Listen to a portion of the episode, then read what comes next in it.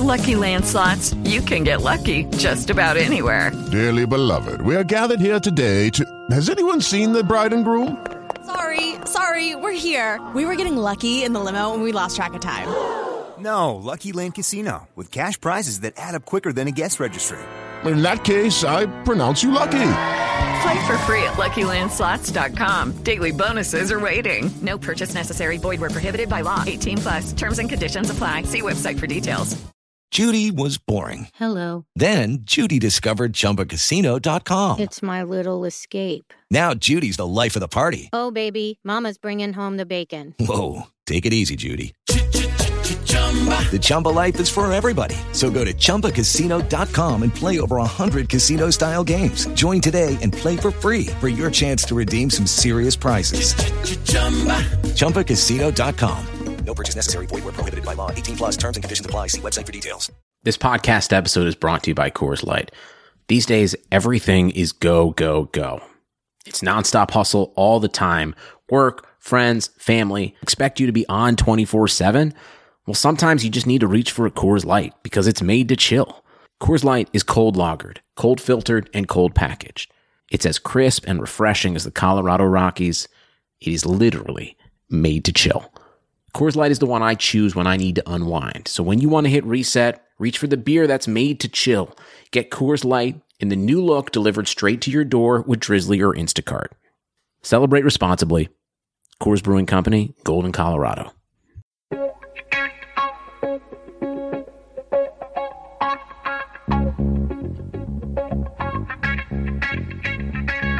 Karlsson, Karlsson, världens bästa Karlsson. Karlsson, Karlsson, hoj här kommer Karlsson. Karlsson, Karlsson, ingen faktiskt ingen annan Karlsson spelar jag så bra som mig. Karlsson, Karlsson, Karlsson scores! Karlsson, Yeah! Karlsson. Yes! Welcome everybody to another episode of Keeping Karlsson Fantasy Hockey Podcast, the longest running fantasy hockey podcast in the world, hosted by two guys, one of whom is right in the middle of a semifinals matchup in KKUPFL that couldn't be closer, and I have no idea how I'm going to even go through this show, Brian. It's all on you to carry this thing. I'm your host, Elan Dubrowski. With me, the person who's going to be carrying me all night long, Brian, come!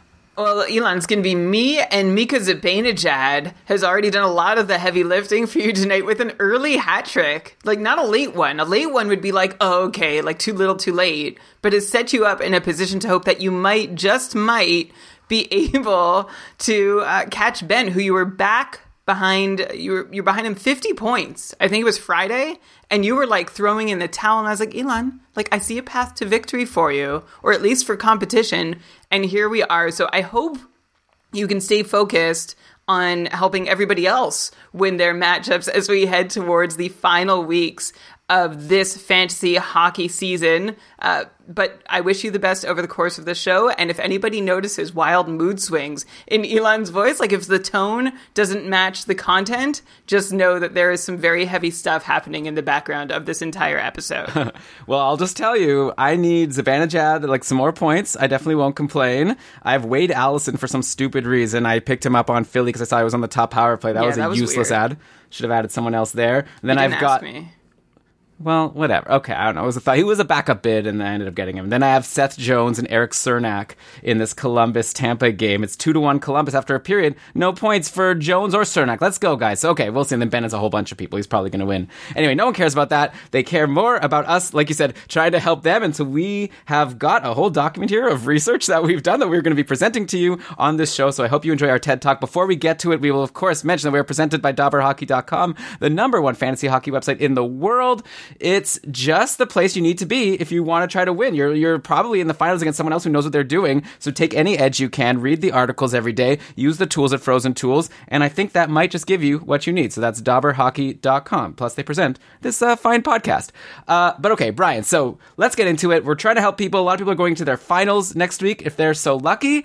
And uh, number one, I would say, is look at the schedule. So before I even get to our content, I'll just say uh, if you are going to your finals, check because next week is a weird week, right? First of all, Saturday, like every team is playing except for one. There's 15 games. So that means you're going to have a lot of people on your bench that day. Uh, Brian, you and I are in a joint league where we have a bunch of people on our bench also on Tuesday and Thursday. And then we have openings on Monday, Wednesday, and Friday. So, like, a smart fantasy player right away is going to know, all right, figure out who I'm benching on Tuesday, Thursday, Saturday. The person who's going to get no games for me all week. For us, it's probably Colin Blackwell. So, like, obviously drop that person for someone who's playing Monday, Wednesday, Friday. And there's a few teams out there. There's Anaheim, there's Arizona, there's LA, there is, I'm just looking through Winnipeg. Okay. So, like, uh, San Jose. Colorado. So obviously you have to be smart and we actually have a podcast to recommend to you if you want help trying to figure out who has a strong schedule and who I should consider. And that's the Stream Scheme, hosted by Dave Betten. And we really like that show. And yeah, definitely check it out. keepingkarlsson.com slash stream scheme also linked to in the show notes for your extreme convenience. You really don't want to miss it this week. It is really just how to game the schedule. Elan uses it as a tool, and he's this master fantasy hockey strategist, which I told him before the show. I was going to wiggle in naming him that. I think, Elan, you are a master strategist. So you mentioned what you were already looking at with Colin Blackwell, and uh, playing the schedule is a huge, huge part of the game. So we'll also make sure to mention players' schedules uh, for the guys we're mentioning on this week's show. But enough talking about what we're going to do. How about we go ahead and do it? Yeah, I'll even mention actually the person that we're targeting right now, and this is a super deep league. So if we drop Colin Blackwell, hopefully Webstar isn't listening to this. Well, actually, he's out of moves for the week, so I don't think we have to worry about it. But uh, right now, the person that I'm looking at is Andreas Athanasiou over on LA. So this is not someone that we uh, plan to talk about on this week's episode, but Athanasiou was apparently playing on the top line with Kopitar and Iafallo in the last game for at least part of the game. And LA plays Anaheim, who this is not the Anaheim of old, where like, oh, John Gibson's pretty good. They're not going to let in too many goals. This is the Anaheim that lets in a ton of goals every single game. So I think if you're looking at like an Iafallo, you know, if you're in a deeper league, grab your Iafallos and your Athanasius. I think that's your best bet, unless obviously it's a shallower league. And obviously, if you could grab someone good on Colorado, that's a whole other story. But uh, that's where we're looking. But okay, Brian, let's get to our documented plan for the episode. Here's our plan. We're going to go through some injuries and outjuries that have happened over the past week and what impacts there are there. And then we're going to go f- over some hot streaks. And then if we have time, we did that draft last week of players that we're looking at for these next couple of weeks. So this past week and the week coming up. So we could just take a look at how it's going between me, you, and Jeremy. Who's been a hit, who's been a miss, who we're uh, excited about for next week, and who we think was, you know, a whiff and maybe we shouldn't have made those picks. And hopefully all this will help people win their leagues. So, okay, we're going to start out with these injuries and outjuries and let's start in Toronto, okay? So obviously the short shifts guys, Ben and Lewis have already discussed this, but Zach Hyman is out.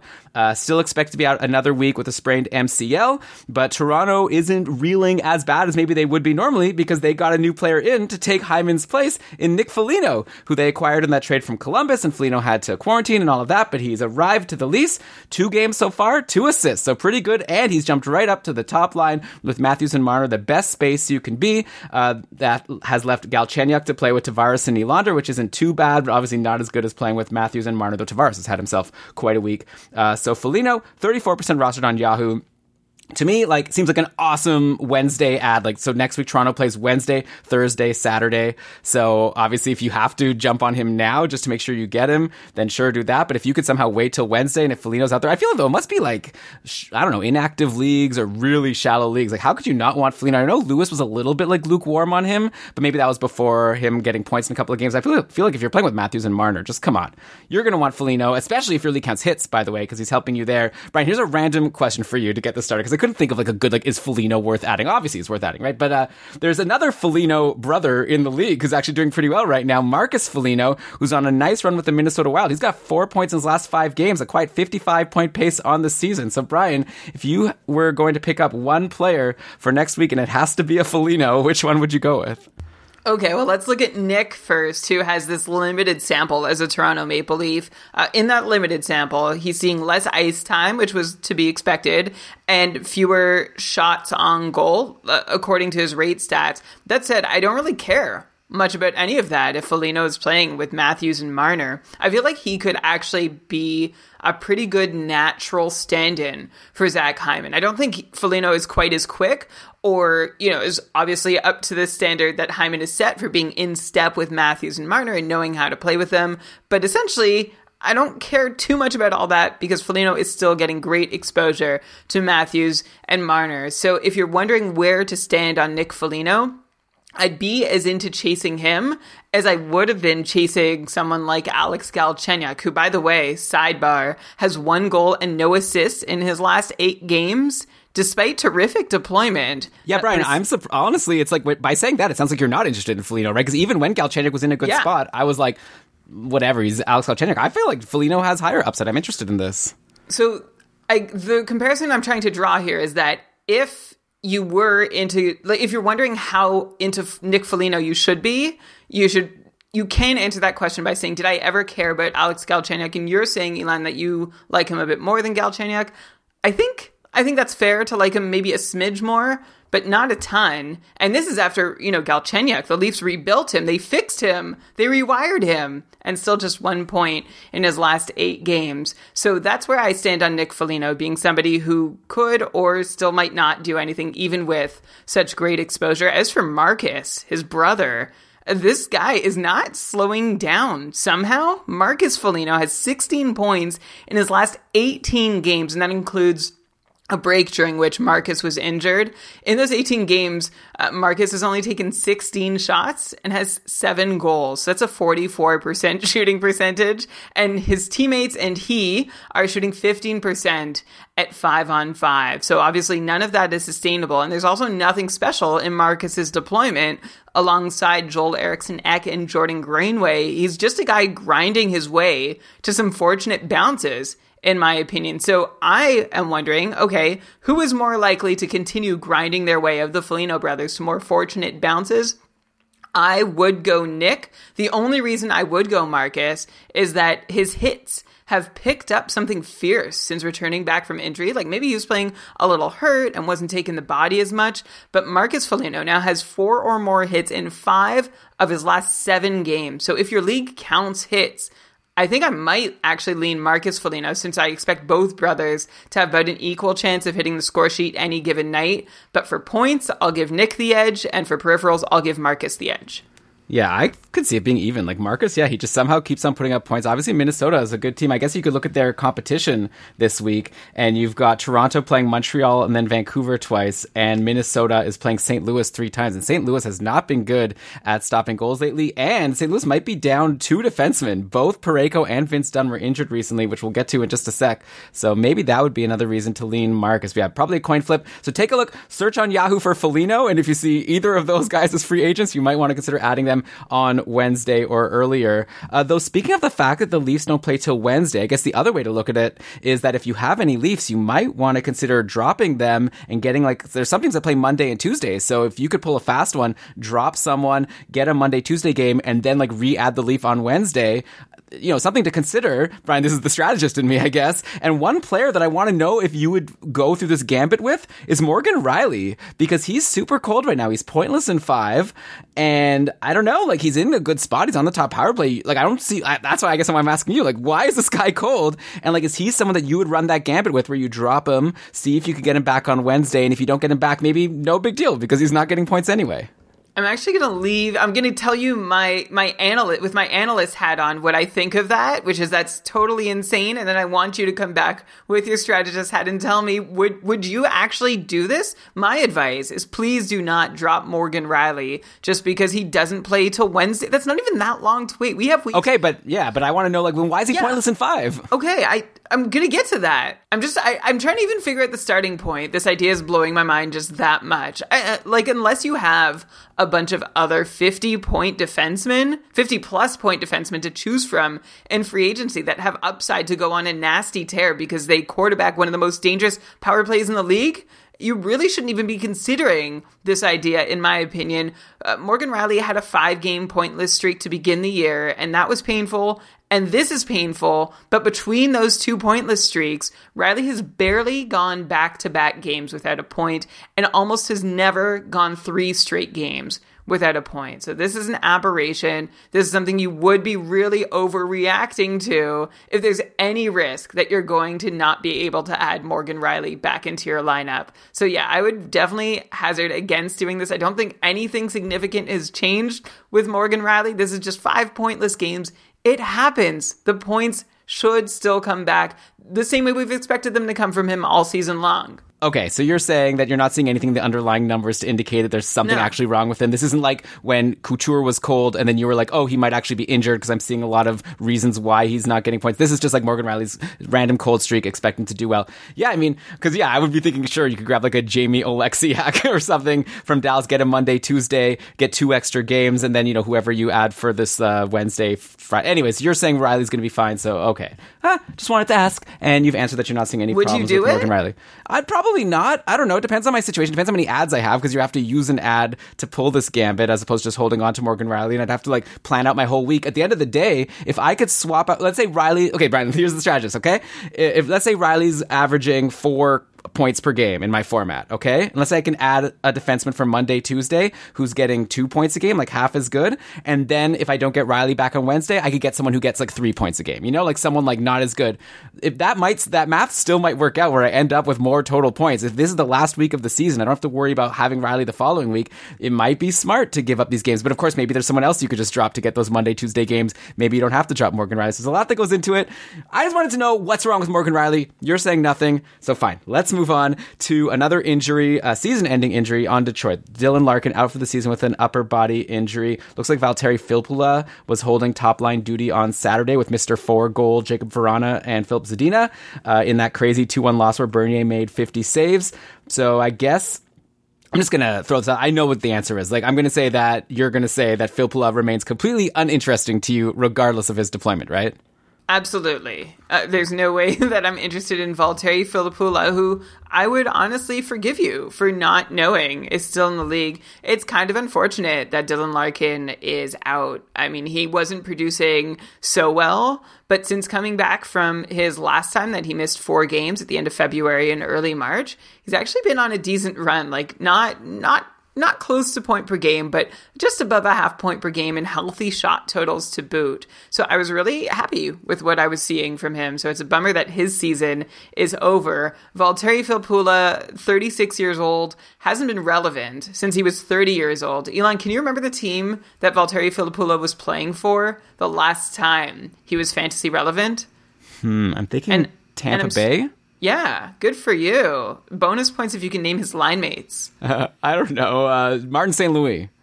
no, no, it wasn't that long ago. He was on the top line with Steven Stamkos and Ryan Callahan. This is in 2014-15, and he barely was a half point per game player. So really stretching the definition of fantasy relevance here. Uh, that was actually the same year that the triplets broke out Johnson, Palat, and Kucherov back in 2014 15. So, all this to say is that it's been a long time since Valtteri Filppula has been able to do anything for your fantasy team. And on this Detroit team, I don't expect that to change. Uh, while we're talking about him, Elan, a fun Filppula fact that I found while I was doing research on him for the show he was a minus 42 last year.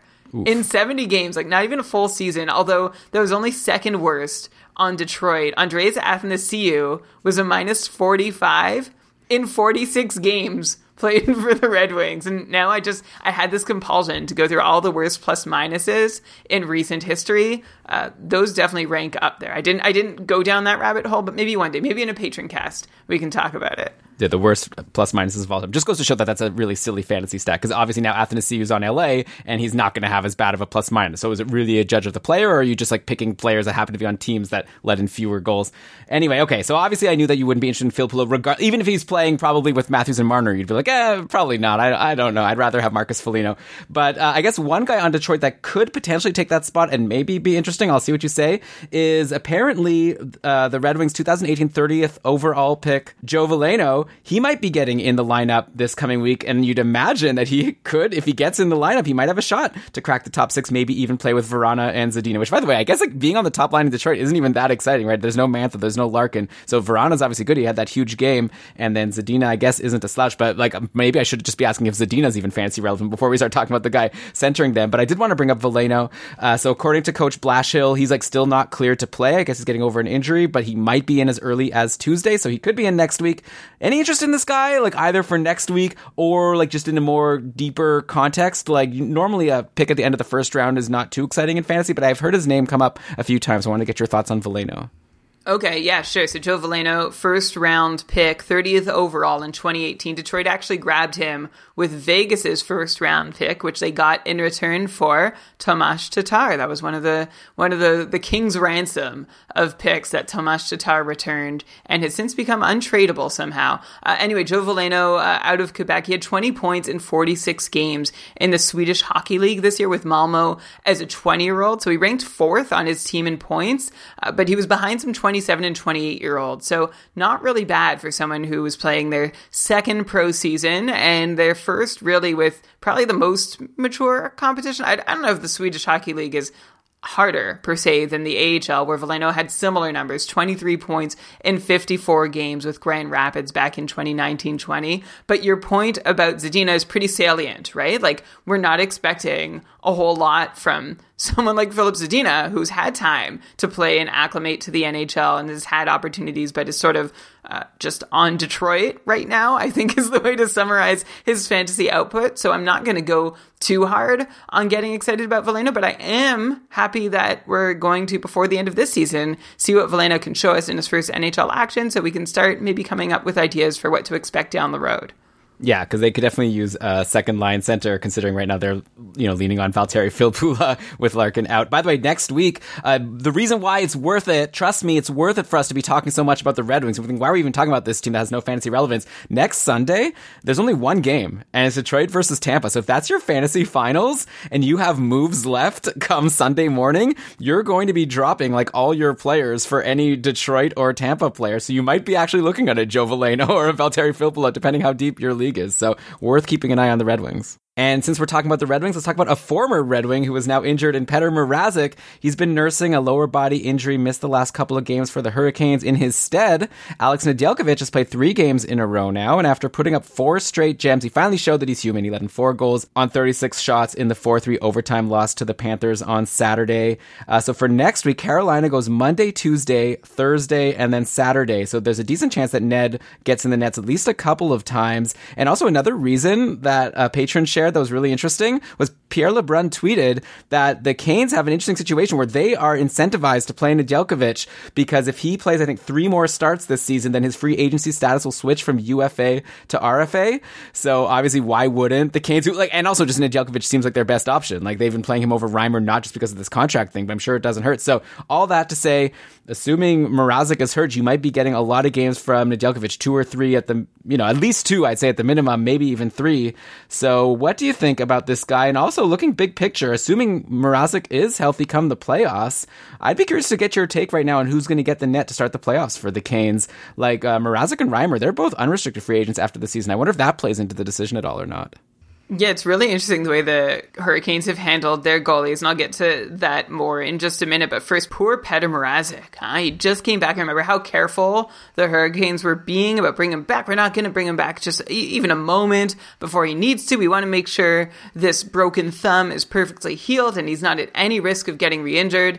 And now, assuming that we categorize a thumb as being on the upper body, Mrazek has this other lower body injury that all of a sudden has come up, which is really unfortunate for him and the Hurricanes, but fortunately, Alex Nedeljkovic has been very good this year. He actually leads the league in five on five Delta Fenwick save percentage amongst goalies who've seen at least about 20 games, and he leads the league in that uh, category by a tidy margin, too. He's outplaying his expected Fenwick save percentage by 18 points. So he's expected to put up a 943 save percentage at 5 on 5, a Fenwick save percentage, but he's actually putting up a 961. Uh, for contrast, Juuse Saros and Andrei Vasilevskiy are behind him at about 13 points above their expected save percentages. And then you've got Marc Andre Fleury, Chris Driedger, and Thatcher Demko are the only other goalies in the league playing 10 or more points above their expected save percentage, which is just wild, right? Like, what a weird list of players to be mentioning here. Nedeljkovic, Saros, Vasilevskiy, Fleury, Driedger, and Demko. If you told me that those would be like the seven best goalies in the NHL, you could have made millions, right? Making a bet on that. Mrazek has actually been even better but in a very small sample, of course, because of all the time he's missed due to injury. And as far as Nedeljkovic is doing this well, I see no reason to play James Reimer instead unless he's needed. Uh, Nedeljkovic and Mrazek could share the net, but if I'm Rod Brind'Amour uh, in the playoffs, I don't want Reimer starting every other night. So in case Mrazek is unhealthy, I want to use my time now to see what kind of load Nedeljkovic can withstand, both for the playoffs this year and for the future. And it's funny to be talking about Ned's future in Carolina because here's a reminder that on January 12th, 2021, that's just three months ago, the entire league chose not to put in a claim on Nedeljkovic when Carolina put him on waivers. And they put him on waivers because they claimed Anton Forsberg now of the Ottawa Senators. So all 31 teams were like, we don't have room for Alex Nedeljkovic on our rosters. And here he is playing like one of the best goalies in the league.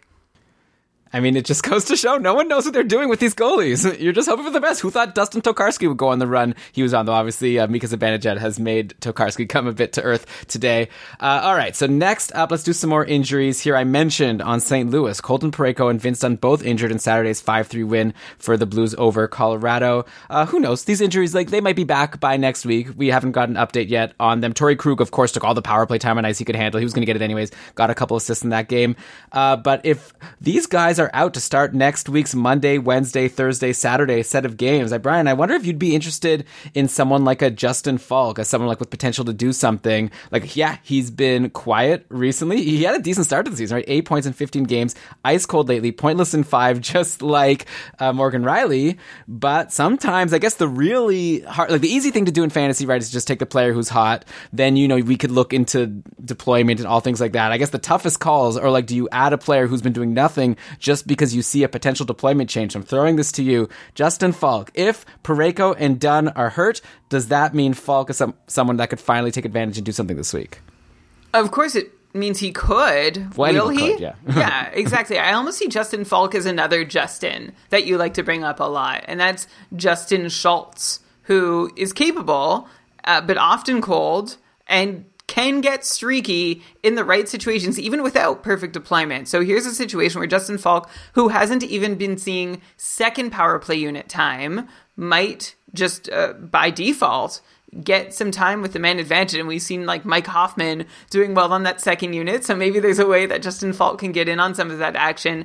The one reason that I would just tell you to stay away entirely from Justin Falk, is we used to say at least he'll get you shots. That has not been the case during his uh, career with the Blues so far. There was some daylight early in the season in his first bunch of games. He had, remember, he had an eight shot game and he had four and five shots a few times, but over his last like five or six, it's zeros, ones, and twos for the most part in the shots column for Justin Falk, which is not, uh, really inspiring thing. But of course, now he is going to be in the lineup, and Vince Dunn won't be, and Colton Parayko won't be. So if someone needs to shoot from the blue line, there's a higher chance it's going to be him. All this to say, I would weigh Justin Falk like I would a Justin Schultz in this situation. If you've got, if you need to throw in a defenseman into your roster, you could do worse, but also don't get your expectations up too high. Right. Yeah, I think that's exactly it. Like someone maybe to move a little bit higher on your watch list if those guys are injured. But at the end of the day, he's Justin Falk. He's been disappointing us ever since we started keeping Karlsson a long time ago when he was on the top power play in Carolina and still never did anything. Uh, okay, so lots of points to go around on Saturday for the Blues. Ryan O'Reilly put up that big three goal, one assist stat line playing with Schenn and Kyrou. Schenn had a couple of assists themselves. And then there's a lot of streamer level guys that were getting points in that last game. And like I said, uh, St. Louis has a pretty nice schedule next week. So I want to just throw some names at you. First of all, you mentioned Mike Hoffman. He scored on Saturday. He's on a great run. Five goals and two assists in his last five games. He was like quiet for so long, but he's really heating up now, which is great for the Blues, right? They're hoping that he can help him down the stretch. Then, you know, guys who are even more likely to be in your free agent pools. Tyler Bozak had an assist on Saturday, bringing him to eight points in his last six games for Tyler Bozak. Remember when Bozak used to get a bunch of points in the Leafs, uh, centering Phil Kessel? And yeah. we would talk about it on the show, and you would always be like, "Ah, Tyler Bozak's no good." Like, I, I remember you were a big Bozak non-believer, and you obviously turned out to be right because after uh, Kessel left, that was the last time we pretty much talked about Tyler Bozak until now because he's on this great hot run going into potentially a finals week uh, with a good schedule. Then you also got Sammy Blais, who you've brought up in the past. He has six points in his last seven games after an assist on Saturday. So yeah, which of these Blues if any, do you have any interest in, you know, in our Brian, in our deep league where we're looking at Andreas Athanasiou, should we instead be looking at like a Bozak or Blais as maybe someone with more potential to get points? None of these guys, as you predicted, thrill me, Elan. I think I would lean, if I had to choose from the group, towards Mike Hoffman, who has five goals on 14 shots, uh, which obviously is, is a high conversion rate, but three of those five goals came on the power play, as I just mentioned. So actually, that's okay. Uh, but of course, the downside is uh, Mike Hoffman is still just getting mid six minutes. Then you have Tyler Bozak, who's on this run playing with Jaden Schwartz and Vladimir Tarasenko, which is really interesting, but as you also mentioned, he's not someone you can get too uh, get you you want to get rely on too much to help you. And then Sammy Alundra Blais uh, you were so focused on my pronunciation. Uh, of his name last week to remember that I, I don't know if you remember I brought him up because he had that great deployment but of course it's gone now Jordan Kyrou has taken Blais's place on uh, on the line with Ryan O'Reilly and Brayden Schenn, And of course, Kyrou has done nothing with it. So maybe that's still fluid. All this to say, I see reasons to be interested in Hoffman. I see reasons to be interested in Bozak. I see pretty much no reason to be interested in Blais. Some reason to be interested in Kyrou. I'm going to turn the tables on you, though, Elan, and finish my answer with a question for you. How many of these names that we've just mentioned would you take ahead of Jaden Schwartz? Who has 16 points in 30 games this season, 7 points in 16 games since returning from injury, and not a lot of shots on goal either. I almost feel like Schwartz belongs with this bunch of random guys in St. Louis just not doing anything or not doing anything consistently. Yeah, I guess like Schwartz is, you know, has the history of being productive in the past, so I would probably still have him over like a Bozak. Like I think it would just like if I'm putting my season on the line, I'd rather have someone who's been reliable at least at one point. I'll take Mike Hoffman over, you know, uh, Schwartz for that same reason that Hoffman has been more reliable, and also if your league has a premium for goals, then why not go for the goals? But yeah, it's true. It's interesting over in St. Louis. Even we talked about on the last episode, Tarasenko hasn't been as great as we thought that he would be, but. uh I don't know. Maybe also, you know, uh, just like a Justin Faulk, this like Parayko situation. He's playing with Ryan O'Reilly, who just had this great game. Of course, Parayko didn't even get any points. So yeah, there's a lot of blues out there that are probably available to pick up, and they have a good schedule. So like, good luck trying to figure out which one to add because it changes all the time. I guess Bozak's the hottest right now, so maybe you just go with him. A guy that I was planning to bring up as a hot streak, but now I'm going to bring up as an injury is Matt Murray. He was injured in yesterday's 4 2 loss to the Canucks. Uh, before that, Murray had been on a good run, and I was going to ask you, is there any chance that Matt Murray can keep this up? But I guess now it doesn't matter. And it was a weird situation because Anton Forsberg was scheduled to start the game, but he was injured just before warm ups. So Murray played, then he got hurt. So Marcus Hogberg was there. He came in, stopped 18 of 20 in relief. Apparently, Artem Anisimov was dressing as a goalie potentially in case Marcus Hogberg would have gotten hurt. So that would have been pretty wild to see. But luckily for the Sens and for Hogberg, he's fine. And by now, I guess going into next week, if you're in a deep league and you need a goalie, uh, the Sens play Monday, Wednesday versus the Canucks. And I'd imagine Hogberg is going to get both of those games. Do you have any interest in these two games against the Canucks?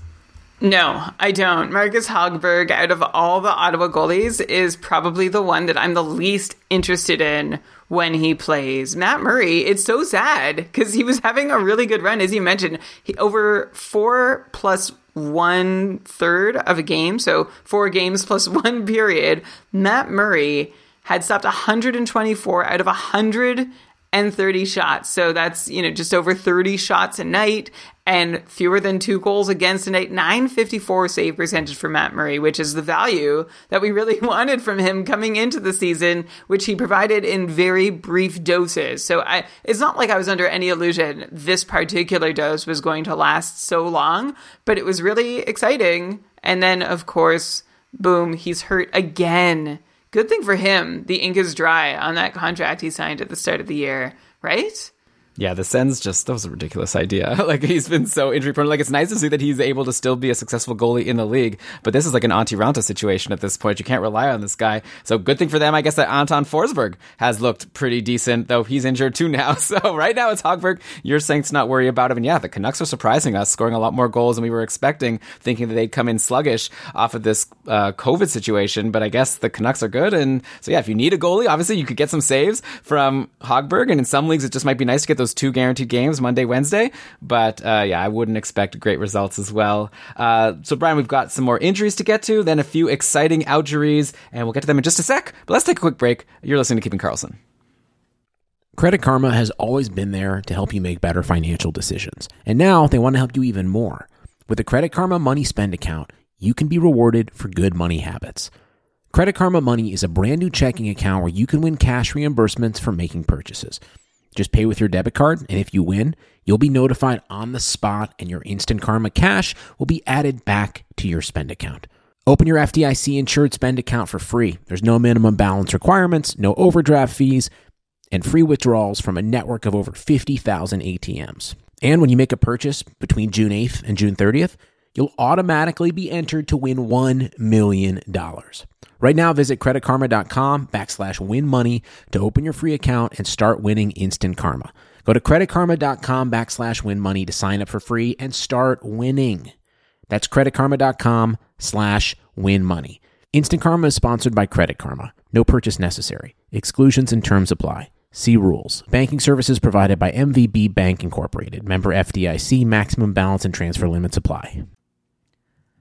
Okay, so we are back, and Brian, we've still got a lot to get to. Like I said, let's go next to Dallas, your favorite place, where last week you finally turned it around and became a huge Dallas Stars fan after being down on them all season. And they suffered an injury. John Klingberg missed Saturday's game, didn't stop the Stars from peppering Jonathan Bernier and eking out the win over the Red Wings. Hopefully, Klingberg isn't out long, but regardless, Dallas is also getting some good news. So at least it's not all bad because according to Rick Bowness, Tyler Seguin will be ready to play at some point next week. So, Brian, what kind of expectations should we have for Seguin to finish off this season? Like last year, 1920, Seguin put up a 59 point pace in the regular season, which was a lot lower than expectations. He's normally been like a point per game guy. And then he was super quiet during the playoff run. He had a couple big games right at the end versus Tampa, two assist game and a three assist game that makes his overall playoff numbers not look as bad. But he was like basically doing nothing for most of the playoff run, though I guess a lot of people just want to blame that uh, for good reason, right? On the injury that he had that ended up keeping him out until now. So, Brian, any chance that we could be getting like this point per game Tyler Seguin back to end the season, or should we like be massively tempering our expectations? And like, does it even matter? Is it just like if he's available, just go grab him regardless of what your answer is?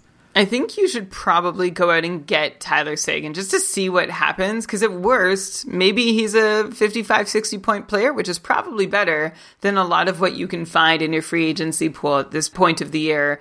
And why we only say he's at least a 55, 60 point player and not a 70 point player, even a point per game guy, is because, like you said, Elan, his recent results aren't great. We know his playoff run was hampered by his injury, where he wasn't scoring a whole lot at all. And I think that's because his shot strength just wasn't there. But his regular season, even when he was healthy for most of it, as far as I know, was also reason to be concerned about Tyler Seguin. Is actually one of the reasons why I ended up getting down on all of Dallas because Seguin was one example of a player who's really, really, really, really, really good, but he was suffering from poor variance that I was convinced was no longer variance, was just a, a, product of playing the way that the Dallas Stars played. And Seguin was also seeing less ice time and fewer opportunities to put up points than he had in previous years. So we'll see if he can come in, get some of those opportunities and ice time back We'll see because now he's got a new coach. I'd love for Seguin to come in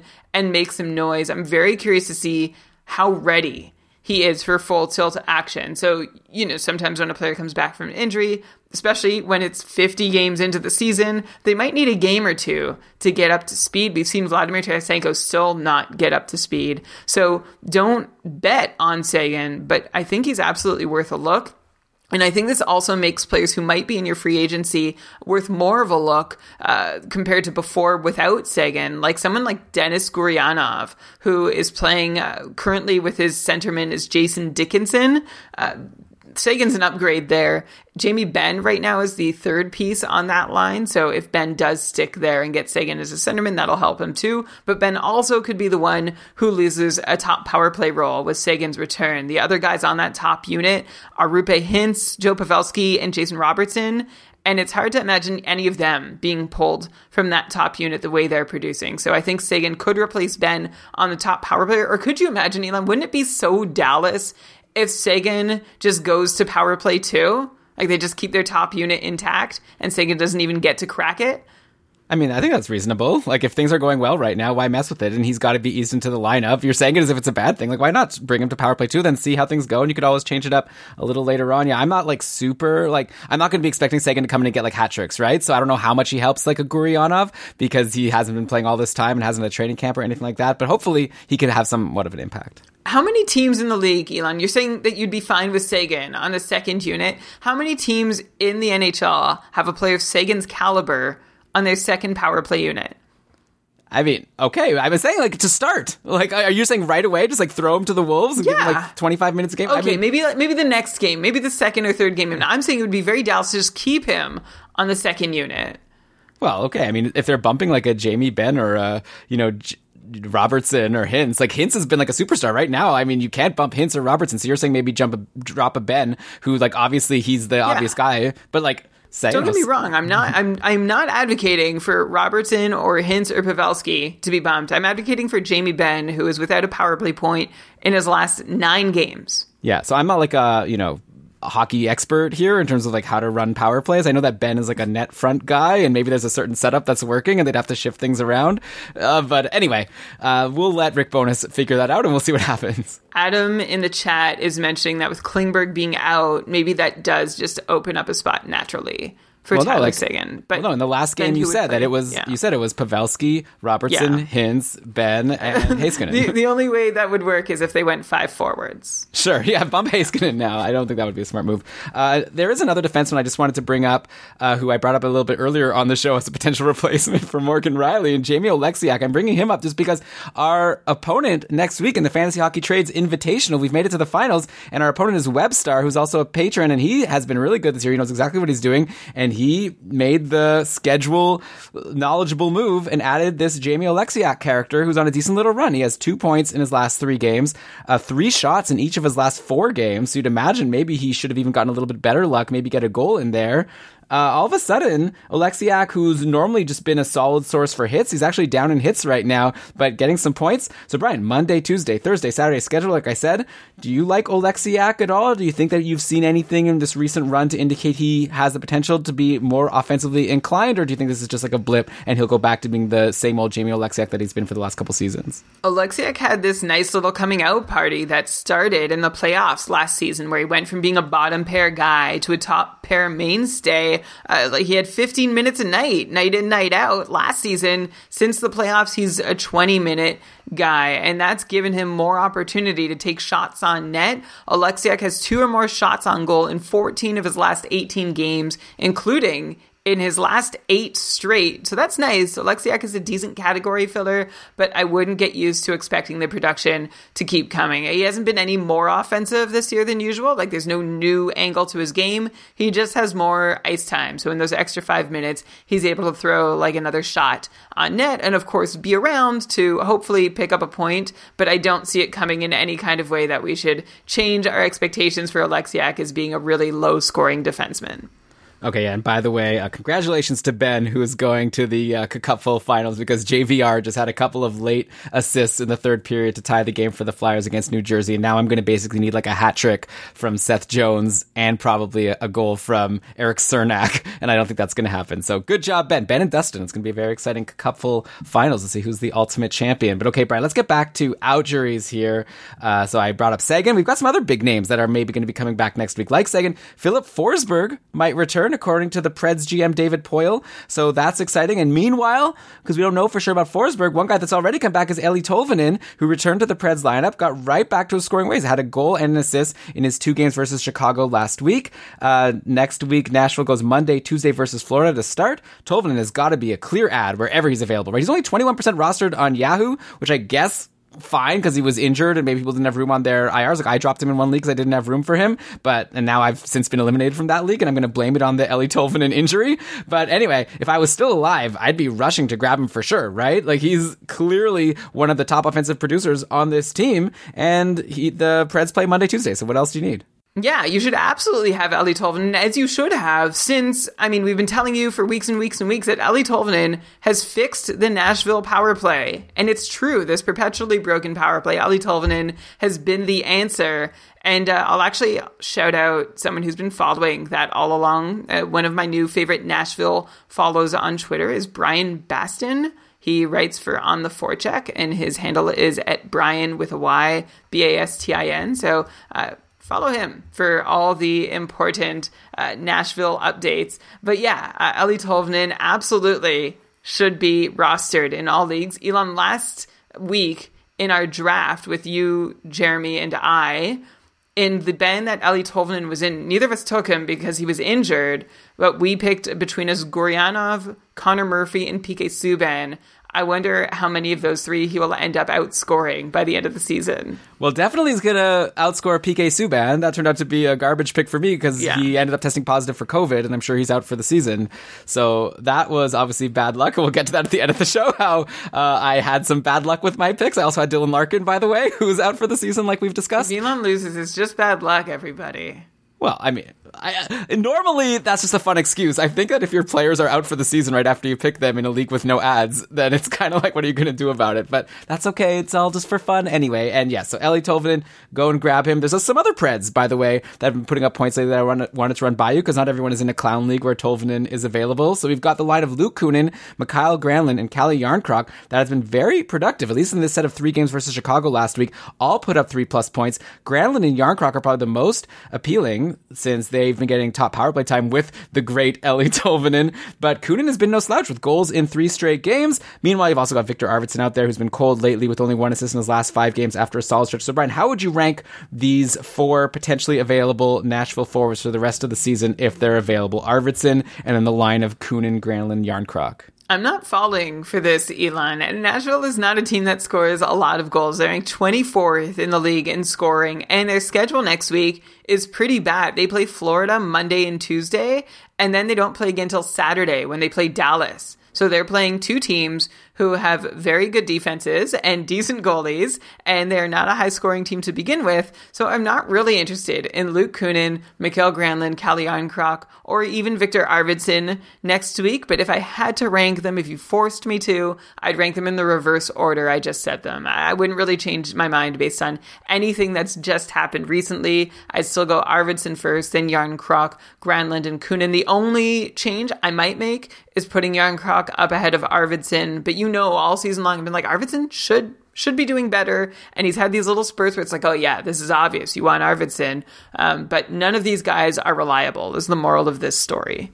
Yeah, Brian, I agree with you. Like, I'm definitely not going to be expecting Luke Kunin to keep up getting a goal every single game. Though, Brian, you know, you got to be smart with this. Yeah, they have a bad schedule overall on the week, but Monday, Tuesday, that's all you need. Then you drop the guy for Morgan Rielly on Wednesday, who you dropped to facilitate this Of whole thing. It's obvious. Of course. Okay, so uh, more outjuries. I'm very excited to see that the Edmonton Oilers are finally playing games again. So after this dreadful schedule over the recent history of like one game a couple weeks ago, a couple games last week, they're going to play four games next week, and they've got Ryan Nugent Hopkins back in the lineup to help your Oilers players produce. Uh, he returned to the Oilers for Wednesday's game versus the Habs and scored a power play goal. And now let's look what the lines were on Wednesday. The Oilers won the game, so let's assume they're going to stick, which had Nugent Hopkins back with that Dre and Yamamoto pairing, which was obviously so strong at the end of last season. And that left McDavid to play with Puljujarvi and Josh Archibald. Uh, so Puljujarvi, I guess, is the most appealing of the potential available guys. He has goals in each of his last three games. I guess what that's what happens when you play with a Connor McDavid, who he was like on a mission. Like he knew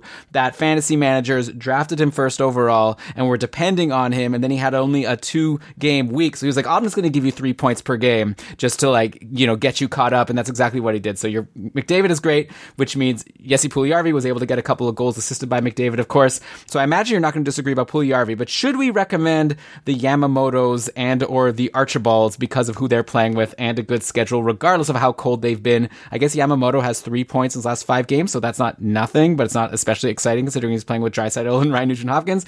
Uh, in a multi-category league, I may even want Archibald because he might he has that exposure to McDavid. You know, this could change like every game, but for now, if Archibald is playing with McDavid, maybe he lucks into a secondary assist, and he's been getting a ton of hits, so he can help you there. So Brian, uh, Yamamoto, Archibald, any interest? No. not a whole lot of interest. Yamamoto has had Leon Draisaitl with him virtually every game this season and has just 20 points in 43 games to show for it. It's really nice that he gets to play with Nugent Hopkins now too, and maybe some of that chemistry from last season is about to be reignited. But as we talked about that uh, many times, that chemistry was totally unsustainable and unreasonable to expect. Uh, to continue and carry over into this season. I, I have hopes that Yamamoto can still do well. And sure, if you need a streamer and he's one of the, the most intriguing options available, like, sure, he could get a point, but I'm not reaching for him just because suddenly he's with Draisaitl and Nugent Hopkins. I would think Draisaitl would be enough. And then uh, for Archibald, he's probably like a Zack Kassian, Alex Chiasson level guy. Uh, and Elan, I'm actually going to also go back to Jesse Puljujarvi, who it's crazy. We've totally flipped. You're pumping his tires for having scored in his last three games, and I'm going to throw the cold water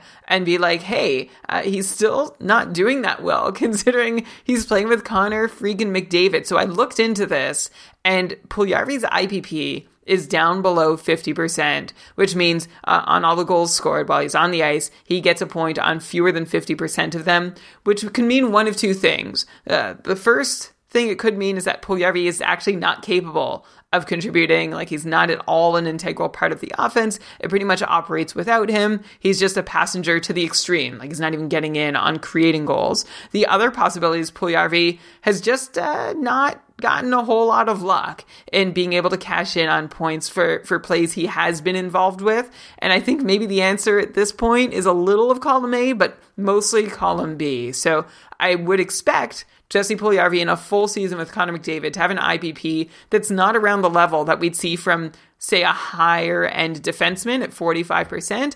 I would expect Puljujarvi's IPP to be closer to the 60% range, maybe even 65% range, at least for now. Like it could go up from there if he's more elite, but 45% would be very curious for a forward. So anyone discounting Puljujarvi's stats, I said I was pouring cold water on him, but actually, like, guys, it's, it's okay. Puljujarvi might still be able to do more than what we've seen him do so far.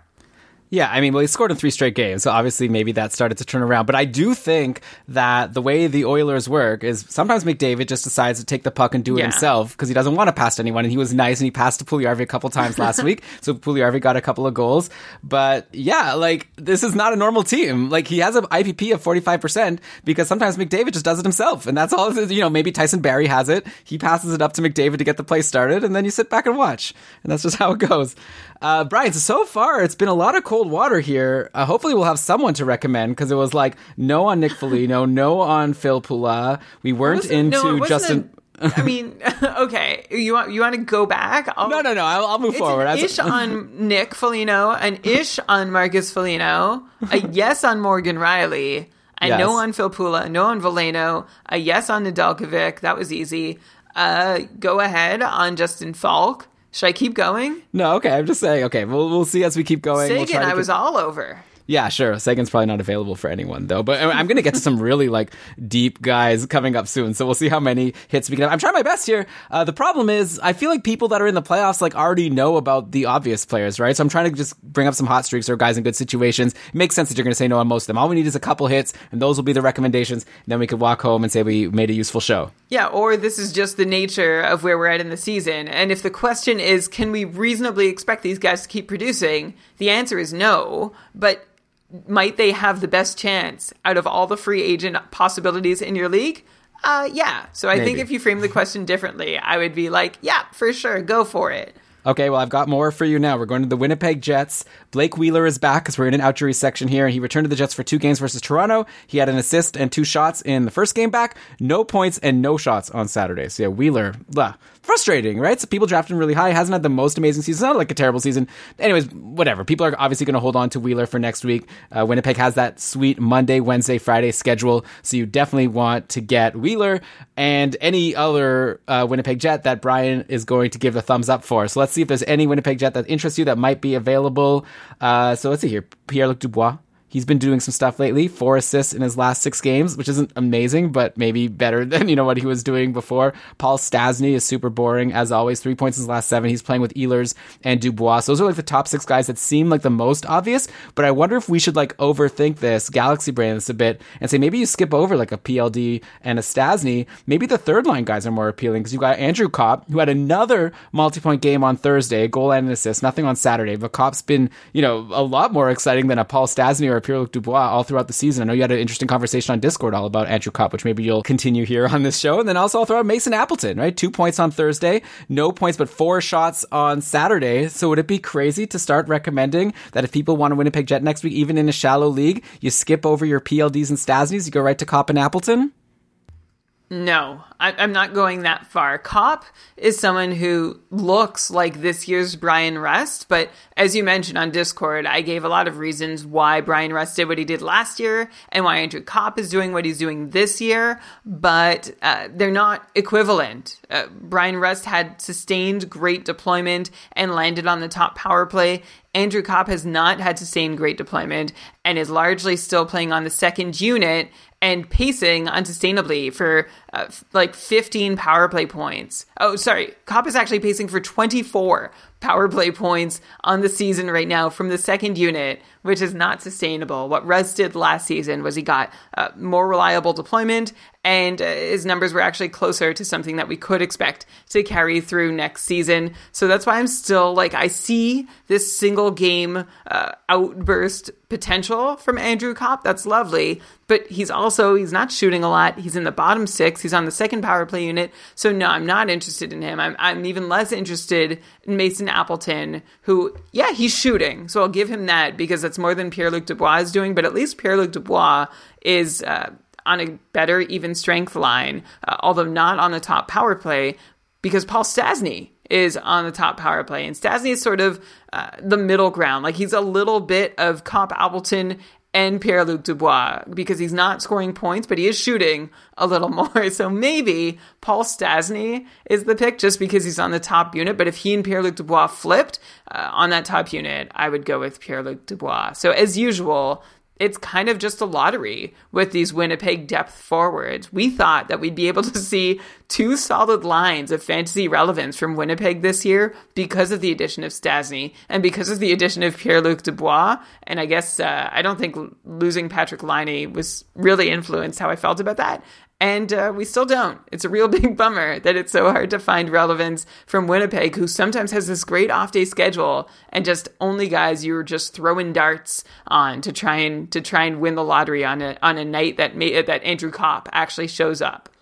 Yeah, I'm gonna say this is like just a gut feeling, which is not backed by like everything you're saying makes more sense. You generally want to go with the players who are getting better deployment, but like I've just kind of come to realize to never rely on Paul Stastny because he always lets me down every Oh, time I sure. add him. So it's Yeah. like I would rather have Appleton or Copp over Paul Stastny. I'm just gonna say it. Yeah, I named Stastny as the best of the group, but he is someone who's given me nothing this Yeah. year or last year for that matter, for someone who's had so much opportunity for so long. So I, I hear you. It's hard for me. Elan, does this fly counter to what you said on the show a couple weeks ago about Reilly Smith, who's had great deployment for so long and done nothing with it? And I was like, forget it. Like, have we flipped? Because I was like, I'll take Tomas Nosek on the third line. I don't care about deployment because Reilly Smith has never done anything with it this season. And you're like, oh, yeah, I'll, I'll still take Reilly Smith because of that deployment.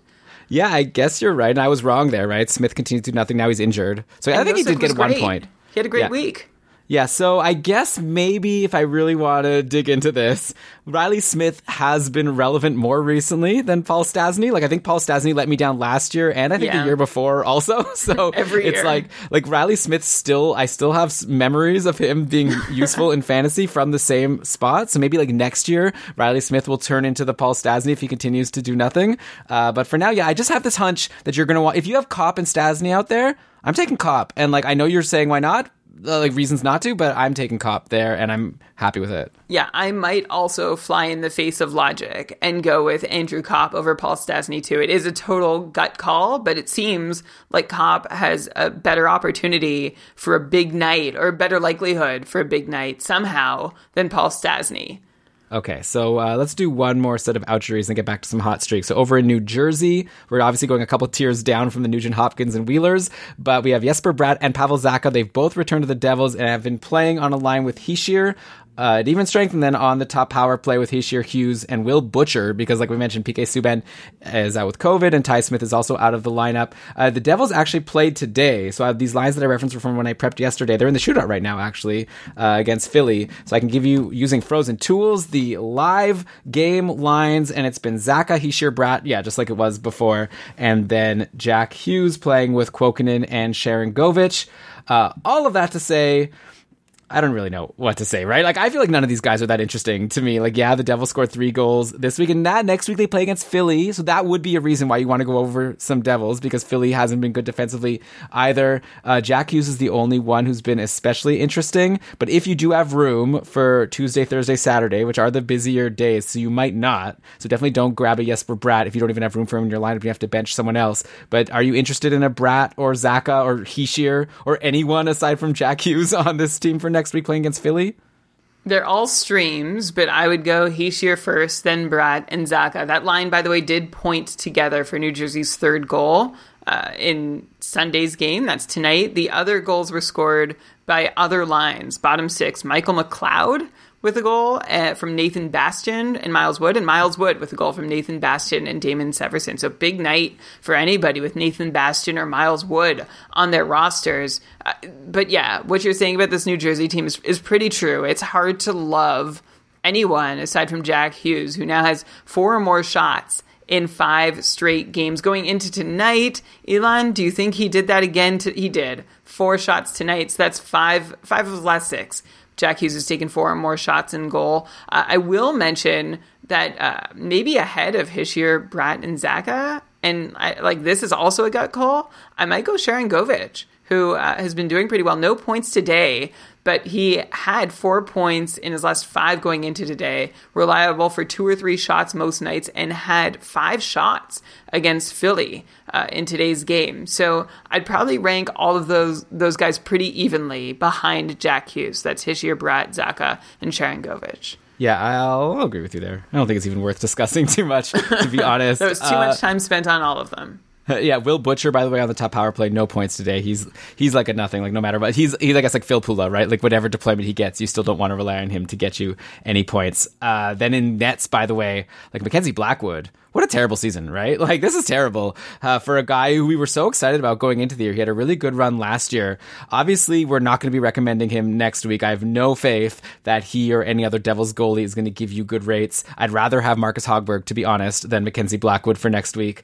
Uh, but like, what do you think about Blackwood in the keeper context at this point? Like, has this season's disaster been enough to say that Blackwood is probably not going to be a great goalie in the future, or should we be like, all right, this has just been a weird year. New Jersey's been kind of a mess, and like Blackwood should still be exciting. And maybe in your keeper leagues, now's the time to get like him for super cheap because no one thinks he's good anymore. He's letting he lets in three goals every game, three or more. Like it's very rare to get a two goal or less goals against for Mackenzie Blackwood this season earlier in the show talking about Nedeljkovic, we were talking about goalies who were 10 points or more above their expected 5 on 5 Fenwick save percentage. Blackwood is 10 points below his expected 5 on 5 Fenwick save percentage, which is not where you want to be. That is officially a bad year. He's in the same territory as Ilya Samsonov, Mikko Koskinen, and Elan, get this, I was surprised to see this name with this group, Kaapo Kahkonen also underperforming his expected Fenwick save percentage by a chunk, kind of having a Dubnykian season where he looks really good because he plays for Minnesota, but under the hood,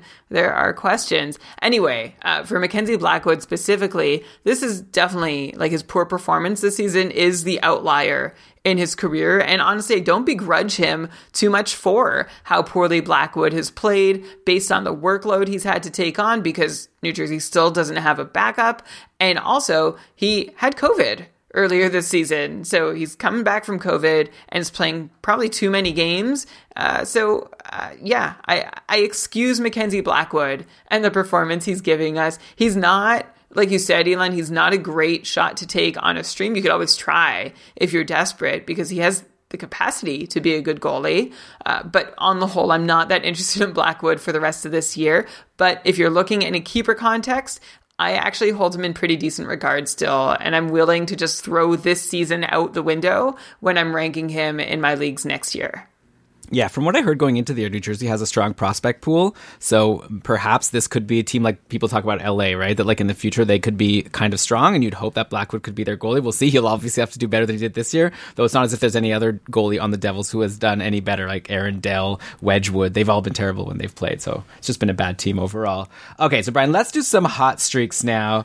Uh, we're going pretty deep, like I said. So I have a feeling you're going to say no to all of them, except maybe this first one. But I just want to mention a bunch of hot streaks. And like, you know, normally we do a segment called sustainable or fleeting. But I know that there's no point because obviously any player who's like a point per game over their last six games, who's generally not rostered in fantasy, you're going to say fleeting. So it's a boring question. So how about let's change the branding of this segment? I'm going to call it rosterable or not sterable. And you just have to say, is this someone you'd be interested in having on your roster right now? Or do you think that even regardless of them being hot for the last couple of weeks, you still expect them to go back to getting like no points next week and everything has just been a total aberration. So I'm going to start with, I think, an easy one. Let's just say it. Sam Bennett. Like enough is enough on doubting Sam Bennett, right? Like this has been an insane run for him since he got to Florida. Three goals and three assists in five games since joining Florida. Obviously playing with Huberdeau. They have some chemistry. Also Duclair is doing well. That, that line has been really strong. He had a great stat line on Saturday. One assist, six shots, four hits in the 4 3 win over Carolina on Saturday. So this is an easy one, right? Rosterable or nosterable? These plays Monday, Tuesday. We're saying rosterable, right? Very, very rosterable for Sam Bennett. And I, if I wanted to be a jerk, I could be like, this just shows how great Jonathan Huberdeau is that he can drag around an anchor like Sam Bennett and feed him points too. But I'm not going to go there. Sam Bennett has been excellent in Florida. And I feel like there's a lesson here for me. Like I, I didn't write off the possibility he'd be good in Florida, but I did take the opportunity uh, of him being in the news and like new, new and noteworthy in his trade to Florida to just crap on Sam Bennett and be like, he's bad, he's not a good player. We'll see if he can do anything in the top six. Like my mind wasn't closed to this happening, but maybe it wasn't as open as it could have been. I, he's seeing, he's seeing his last three games, 19, 21, and 22 minutes. This is a guy who like was was fighting to see 10 or 11 minutes in Calgary this year and at times last year too. So holy cow, Sam Bennett uh, just blowing us away and putting up hits too. He's got uh, 19 hits over four games to go with his 16 shots and 19 pims for anybody who wants. He had that big game where he had 17 penalty minutes. So way to go. Sam Bennett. I, I, I, don't know what else to say aside from absolutely rosterable. Oh yeah, I want you to teach me, Elan. What's what's this teachable moment mean for me? Well, first of all, you know who he's reminding me of right now in terms of his stats and the team he's on and playing with Huberdeau, kind of reminding me of a uh, Vincent Trocheck. I know it's a different position, but Trocheck on Florida was, you know, this guy that gave you hits, gave you the shots, got points every once in a while. Now he's on the top power play just like Trocheck was. So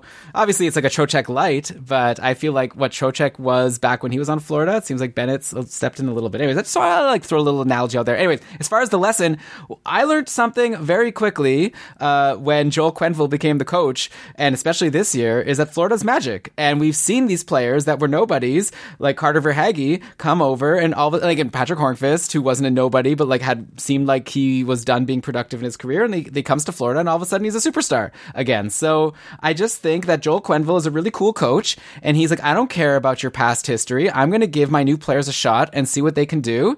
And obviously, Bennett has stepped up. Like Daryl Sutter didn't like Sam Bennett, and he wasn't going to give him a shot. And so his low ice time, sure, obviously part of it has to do with Sam Bennett not being good enough, according to Daryl Sutter, to earn more. But obviously, Quenneville was like fresh, you know, clean slate, and he's producing. Okay. Yeah. So coaching and magic, I guess, is the is the answer here. I mean, it's nice that Bennett got a fresh start, and I guess if Florida traded for him, they they wanted him. They saw something they liked. Oh, by the way, this is not a fresh start, but while we're talking about Florida magic, Mackenzie Weegar.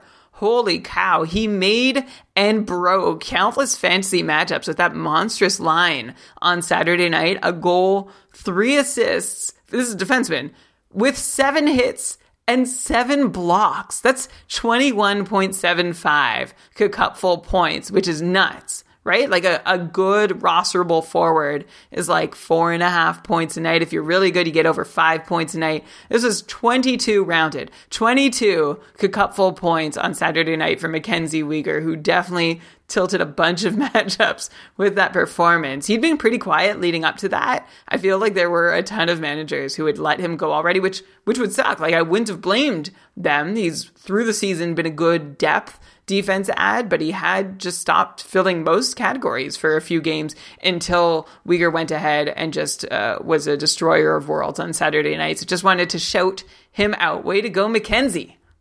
Yeah, and I guess maybe that's an example of like sometimes a player is going to give you a good run or a good stat line, at least for one night, even if he's not getting that great deployment. Because you look at like Florida in that game on Saturday, Weegar wasn't the second power play defenseman. It was Brandon Montour, who has done nothing since arriving to Florida. Just oh, actually, he scored a goal in one of the games against Tampa Bay. But aside that, he hasn't done very much. It was Mackenzie Weegar. Florida actually has a bunch of interesting defensemen, right? There's been times this season when Gustav Forsling has been worth a look. Uh, Mathieu and I added him in our dynasty league, and I'm pretty happy to have him moving forward. I'm curious to see what contract he's going to get next year.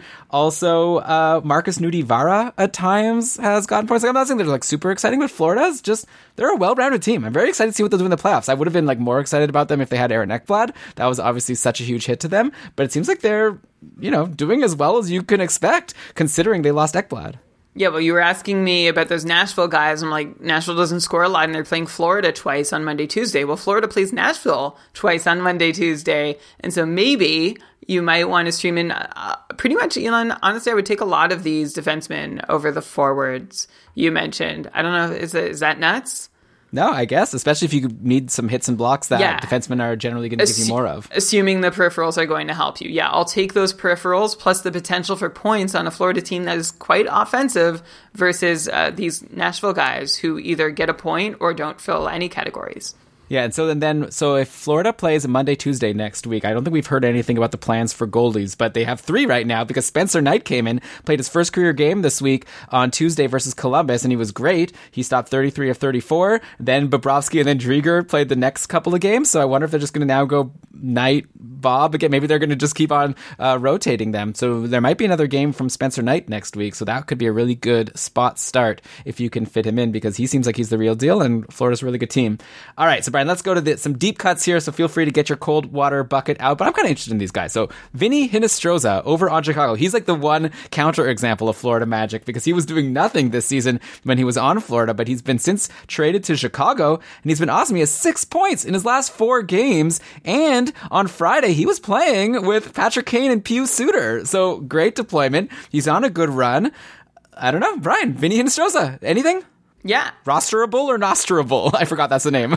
yeah, gen- kind of rosterable. I'll, I'll give him a rosterable. I mean, obviously it depends on the league, but we've seen Hinostroza have success in Chicago in the past as a half point per game player who does get some play uh, already in Chicago. He's doing more than he was ever given the opportunity to do in Florida. In Florida, he was lucky if he hit 10 minutes in a night. He was lucky if he was dressed in a night, but now Hinostroza is playing mid six minutes for Chicago with occasional good line mates, has seven shots over his last three games, throws in some hits here and there. So yeah, I would call that rosterable in a deep enough league. Yeah, and then I guess another guy on Chicago we should mention is Brandon Hagel, the rookie. He was also on a good line playing with Kirby Dach and Alex DeBrincat, at least in the most recent game on Friday. He had a good one goal, two assist game versus Nashville on Wednesday. So I would probably have him below Hinostroza, but if you want a Chicago player, those are the two that are currently in decent spots. I guess there's also Kirby Dach, who's probably still available in a lot of leagues. It, would, Dach hasn't been like that exciting. Like, would it be crazy to want Hinostroza over Dach, or would you just rank them Dach, Hinostroza, Hagel? Yeah, I do that second part. Okay, fair enough. Okay, then now, okay, this is going to be a crazy name that you're. I'm ready for you to. Well, you would scoff if you didn't know it was already coming. But Cody Ceci is still in the league, and he's on Pittsburgh now. I don't know if people are aware, but not only is he on Pittsburgh, but he was on a five game point streak going into today's game, where I'm assuming he didn't get a point because Pittsburgh won one nothing, and uh, yeah, it was Brian Dumoulin, the defenseman, who got the one assist on the Guentzel goal, and then Crosby got the other assist. Uh, okay, so but anyways, before that, Ceci was on a great run. Uh, he's having a much better season offensively than John Marino, which is pretty shocking to me someone who definitely had too high of hopes for a John Marino. So uh, obviously, Ceci's also like he's been fantasy relevant in the past, even when he wasn't getting points, just because of all of his blocks. Like he was decent enough for the peripherals. So Brian Cody Ceci, who's now shown some offensive flair on Pittsburgh, and he's generally pretty decent for peripherals. Is he rosterable or nosterable in a multi-cat league for next week? Well, you might be surprised to hear me say this, Elan, but I am going to say Cody Ceci is rosterable. He's finding comfort as this mid pair option in Pittsburgh, which is different than the way that Ottawa tried to use him after drafting him and he started his career there. In fact, this year, Cody Ceci is seeing his lowest average time on ice since his rookie year. He's seeing two minutes less on average than he did in Toronto last season and four minutes less a night on average than he saw in Ottawa when they were like, okay, well, we're just going to play Cody Ceci. It was like the Erik Gudbranson method. We're just going to put him on the ice all the time. And I think things are just going to work out. Uh, it didn't, but in Pittsburgh with a decreased role, this might just be working out for Cody Ceci. You only mentioned what he'd done over his last five games. Cody Ceci going into tonight had 11 points in his last 14 games. That's after having six points in his first 31 games. So uh, this is with also his time on ice creeping up. And remember, there is some offensive pedigree from Cody Ceci. When he came to Ottawa, was with it was like this two way uh, puck moving uh, defenseman who could uh, chip in and get a point every so often. So maybe now that the rest of his workload is being managed, maybe he's in more of a spot to succeed in Pittsburgh than Ceci has ever been before, which is why I am calling him rosterable as like a fourth or fifth defensive guy. Like I, I wouldn't want him in one of my top three slots, uh, and I wouldn't bother to add him if I was feeling pretty good about my four core D.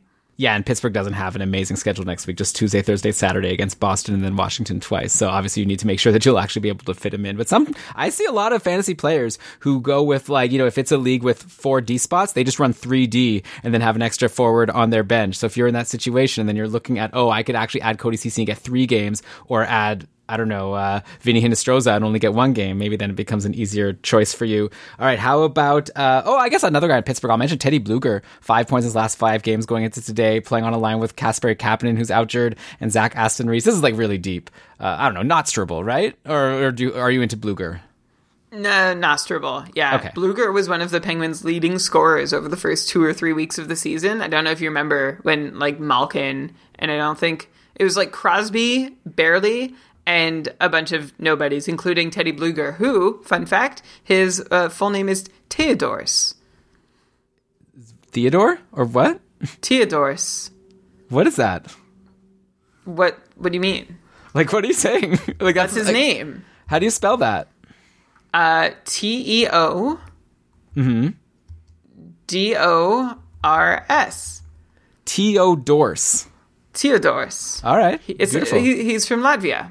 Well, beautiful name. Okay, uh, let's go to Minnesota. Nick Bonino, Bonino, Bonino, Bonino, Bonino had another big game on Saturday. A goal and a power play assist versus the Sharks. Uh, that brings him to 11 points in his last seven games, playing with your boy Zach Parise at even strength, but more importantly, on the top power play with Fiala, Kaprizov, Victor Raskin, Jared Spurgeon. Brian, I already brought up Luke Kunin earlier in the show as he scored goals in three straight games for Nashville. Who knew this Bonino for Kunin trade in the offseason would have so much fantasy relevance at this point in the season? I feel like we just shook our hands at this being like a nothing trade.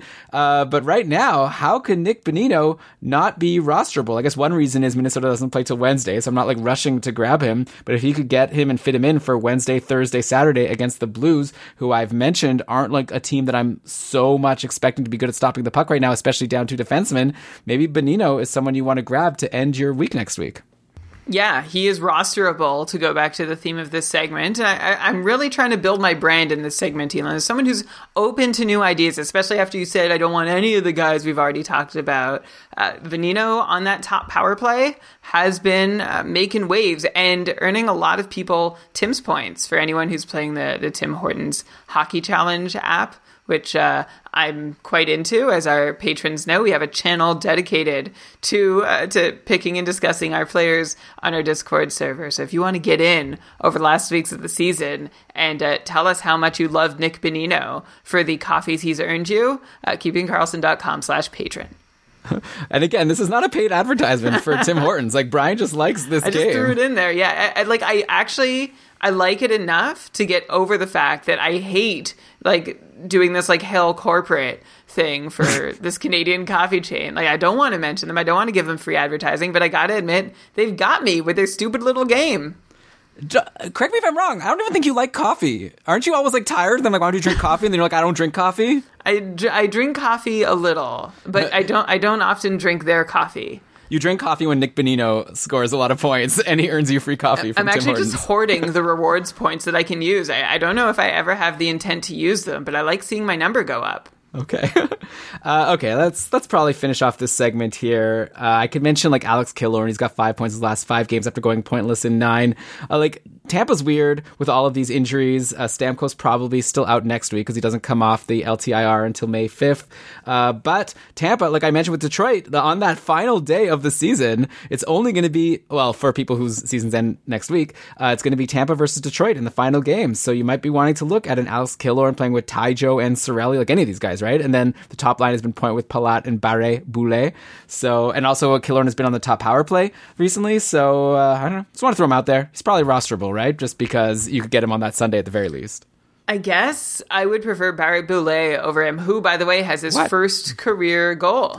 I'm surprised, Tonight. but okay, sure. Well, I mean, Killorn, his time on ice is still like, like still mid six deployment, and you said he's bumped up to play with Tyler Johnson and Anthony Cirelli, which is good, but it's not awesome. Neither of those guys have been reliable producers this year. Uh, and you mentioned that Killorn has seen some time on the top power play, which is great, but so he is has Barre Boulet, yeah. yeah, so is Barré-Boulet, and Killorn has had five games there and hasn't made a lot of noise. Just one power play point. Although one power play point every five games is actually that's that's fine. Like that's Yeah. decent power play production. But it's not like it's not like they're just coming in waves. Can't you say he's due? Shouldn't we just say that for the reason that he hasn't? No, I'm just kidding. Okay, yeah, I mean, but yeah, so someone to keep on your radar if you are looking at that last Sunday game. Uh, how about uh, one more player who I just want to mention? I brought up Spencer Knight before playing his first career game. Another one was Ukko-Pekka Luukkonen over on Buffalo, who played on Friday versus Boston, and he actually pulled out the win for Buffalo over Boston. He stopped 36 of the 40 shots against him in that 6 to 4 win. Uh, Tokarski played for Buffalo today, and as we've discussed, did not do too well against Mika Zibanejad and the Rangers, which makes me wonder if next week Buffalo plays against the Rangers again on Tuesday, and I wonder if they try giving Ukko-Pekka another start. So Brian, you know, very short term. Obviously, long term, I think we're generally excited about Ukko-Pekka and He's supposed to be a good goalie, but like, let's say you need a goalie for next Tuesday. Are you going to risk it and play Ukko-Pekka versus the Rangers after what the Rangers did to Buffalo today? Who are my other choices? Right? Like this is just this is not will I play him? Am I if I'm desperate for a start, will I go for it? Sure.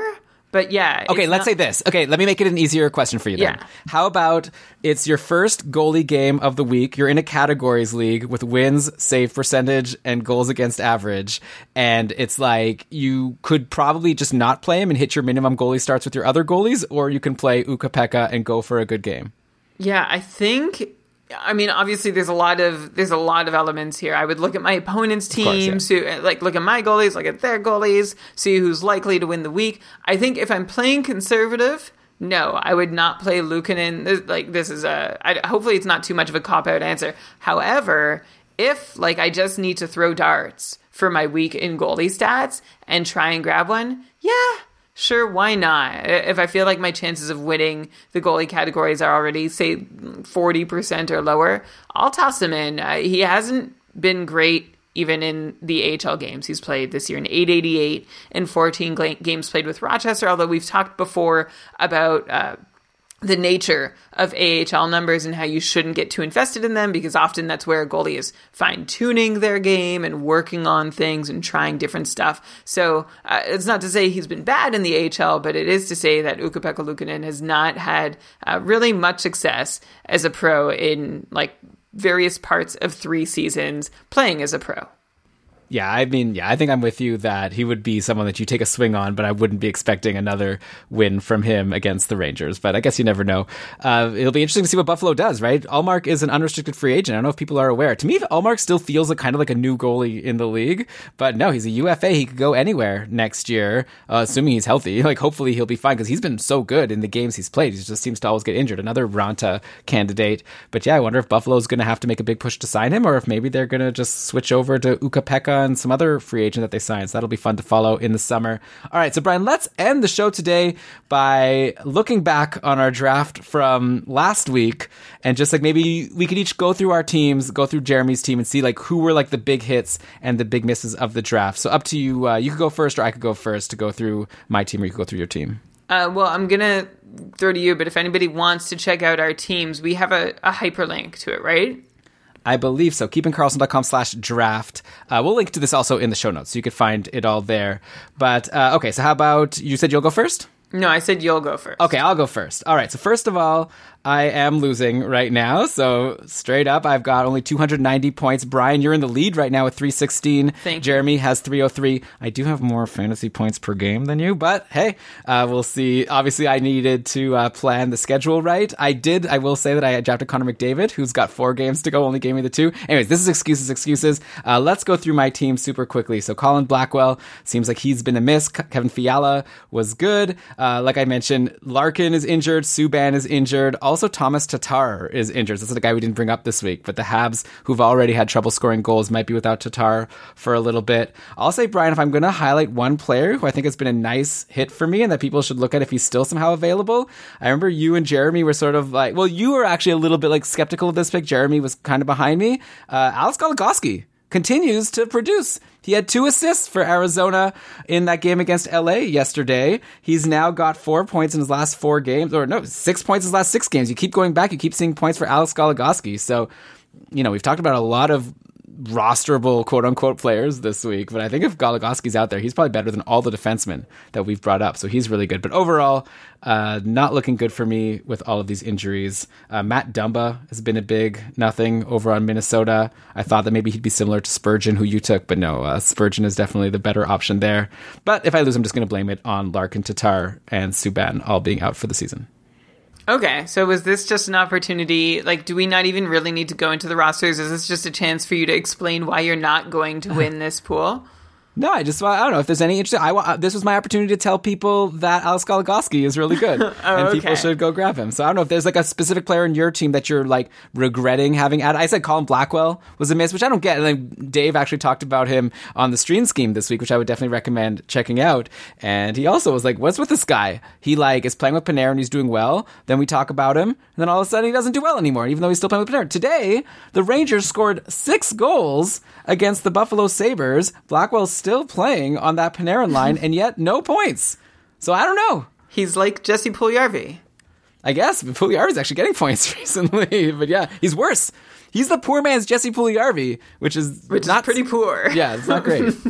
Uh, yeah, I guess I'm looking at my roster. Kevin Labanc continues to do nothing despite decent deployment too. So he's my Colin Blackwell, except with better pedigree and previous actual results in his career. So he, uh, Kevin Labanc continues to let me down. I don't know. I'm in first, Elan, so I'm pretty happy with all my guys. I definitely would have bet money that Nikita Gusev playing with Barkov was going to do better than Sam Bennett or even Anthony Duclair playing with Jonathan Huberdeau. And uh, that hasn't true. Jeremy, by the way, has Barkov and Duclair, so he's got the, the the top two Panthers lines covered, and that's helping him stay ahead of you and in second place, and and still have hope of chasing me. But yeah, I think uh, looking through everybody's picks, I'm not seeing any big surprises. I guess Mike Reilly has managed to stay relevant, even though Matt Grzelcyk did come back almost right away after we made the draft, and Jeremy was disappointed and ended up hoping that Grzelcyk would stay out and Mike Reilly would get points. Grzelcyk came back, but Mike Reilly has still been pretty good. A couple shots a game, couple assists,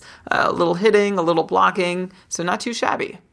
By the way, as Shams is saying in the chat that Blackwell got hurt late in the game. So if anyone was still holding out hope for Blackwell, maybe that could be the final straw. Brian, I'll say a couple strong picks on your team that I'm be curious if you were expecting it, them to go as well as they did. Sam Reinhart had himself a huge week, right? He had a hat trick versus the Bruins in that 6-4 win where Ukko-Pekka got his first career win and then another one goal, one assist today in the loss to the Rangers. So Sam Reinhart definitely has come through for you. And then also Chandler Stephenson. Man, this guy has changed his whole narrative. Like going into next season, I wonder how high people are going to be drafting this guy. Because yeah, he's in like the same. Like we were talking about other players with good deployment that aren't doing anything, whatever. Like Chandler Stephenson is in the, this great deployment with Stone and Pacioretty. I feel like I've said this a bunch of times. I'm just repeating myself. But like this year, he's finally doing something with it. He had a huge two goal, one assist game versus Anaheim, and Vegas has a solid schedule next week. They go Wednesday, Friday, Saturday. So you don't have to. I guess if you know you're in a shallow league, Stephenson somehow still available. Maybe you could try to wait.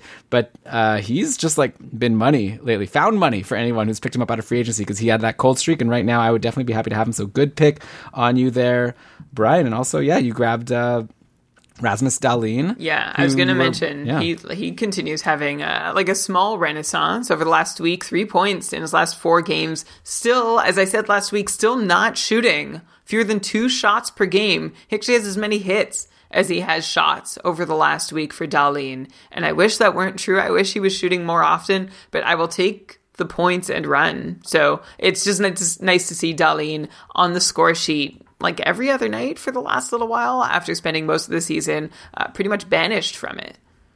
I guess another reason I could point out for why I'm losing, and this is totally my fault, but uh, Dustin Tokarski hit me with a negative two almost tonight, and Jake Oettinger had that terrible game where he came in after Khudobin got pulled against Detroit of all teams and dropped a negative 2.5 on me. So definitely have not been getting. I've been getting. I should just pick no goalies. I should have just picked goalies not even in the league, and I would be doing better than I'd be doing now with the goalie pick. So that's what you get. That's what you get with goalies. I guess I should have uh, used one of a higher percent rostered band to grab my goalies from.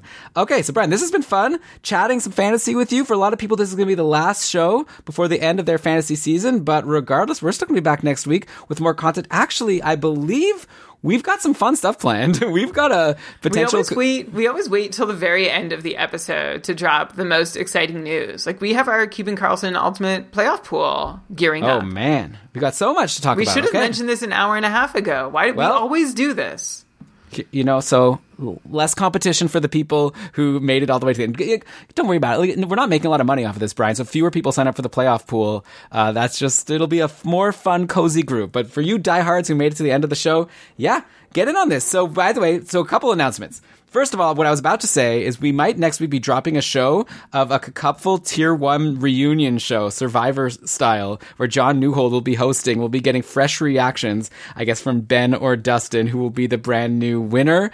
And then also uh, we'll try to get as many of the other tier one participants as possible to come in and John will ask them some questions about how the season went. So that should be a lot of fun. That'll be like a bonus episode, I think.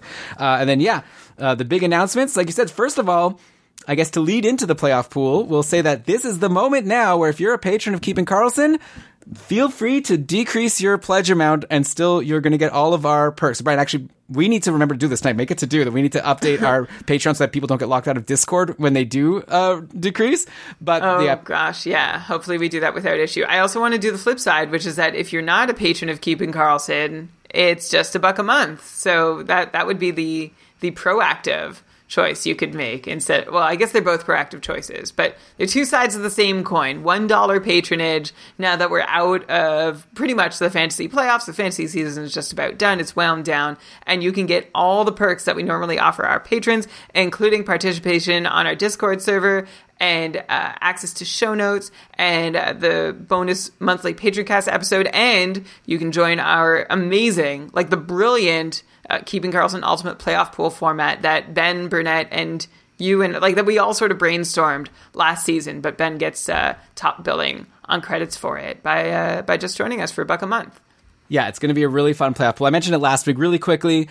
Uh, unlimited people can sign up, and there's going to be drafts. We're going to be doing slow drafts, which everyone loves drafting, right? And you're only going to be drafting for the first round of the playoffs. And then all you have to do is rank high enough to not get eliminated in that first round in your league. And then we'll just reshuffle the deck, and you'll just keep drafting potentially if you keep surviving all the way till the end, where there'll be one ultimate winner. We'll have one final round of drafts for the final round of the playoffs. So, yeah, that's going to be a lot of fun. And so if you're a patron, just pay attention to your email, right? Because we're going to be sending a notification to all patrons very soon of how to sign up for the playoff pool. And again, you could just uh, decrease your patronage or sign up for any amount, a buck a month, and we'll give you everything we can to try to keep you with us for the summer. We've got a lot of stuff uh, planned for the summer, right? So Brian and I aren't taking time off, even though the fantasy season is coming to the end. We are focused on keeping you sharp and ready to be good at fantasy all season long.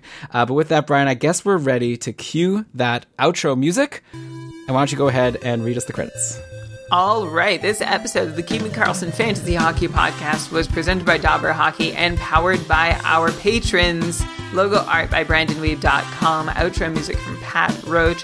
This episode was researched with help from Dobber Hockey, Frozen Pool, Dobber Prospects, Natural Stat Trick, Evolving Hockey, Cap Friendly, HockeyGoalies.org, Hockey Reference, Hockey Viz, Hockey Database, Elite Prospects, NBC Sports Edge, and Yahoo. Oh, and Fantrax. Of course, sure. Yeah, great job as always, Brian. And thanks so much to all those resources that helped you prep the show. Thanks everyone for listening. I didn't mention you can follow us on Twitter at Keeping Karlsson. We'd love a five star review on Apple Podcasts. But with that, Brian, I'm looking forward to talking to you next week. Oh, also, by the way, a couple more short shifts. I think it's going to be the season finale of short shifts coming this Thursday. So yeah, the, the stuff keeps coming. We hope people will like it, and I'm looking forward to all of it. That reminds me, Elan, sorry to make you loop the outro music again, but uh, for the first time ever, we have a Twitch channel where I streamed I streamed some Friday night uh, play from the Keeping Karlsson patron E EASHL team. It's over at twitch.tv slash Keeping Karlsson. Uh, there's like no schedule or anything. It's kind of haphazard, but if you want to watch us play, you can like and subscribe over at twitch.tv slash Keeping Karlsson. Why don't you throw that in the show notes? Because I don't know if people are going to remember that, but yeah, you'll find all the links to all the stuff we're talking about in the show notes, including the Twitch where you can watch Brian play Shell with the patrons. I definitely need to check that out myself. Okay, so I'm going to say goodbye. So, Brian, uh, uh, it was great talking to you. Yeah, and remember, uh, our patron group and Discord server and playoff pool and fantasy hockey are all for everyone.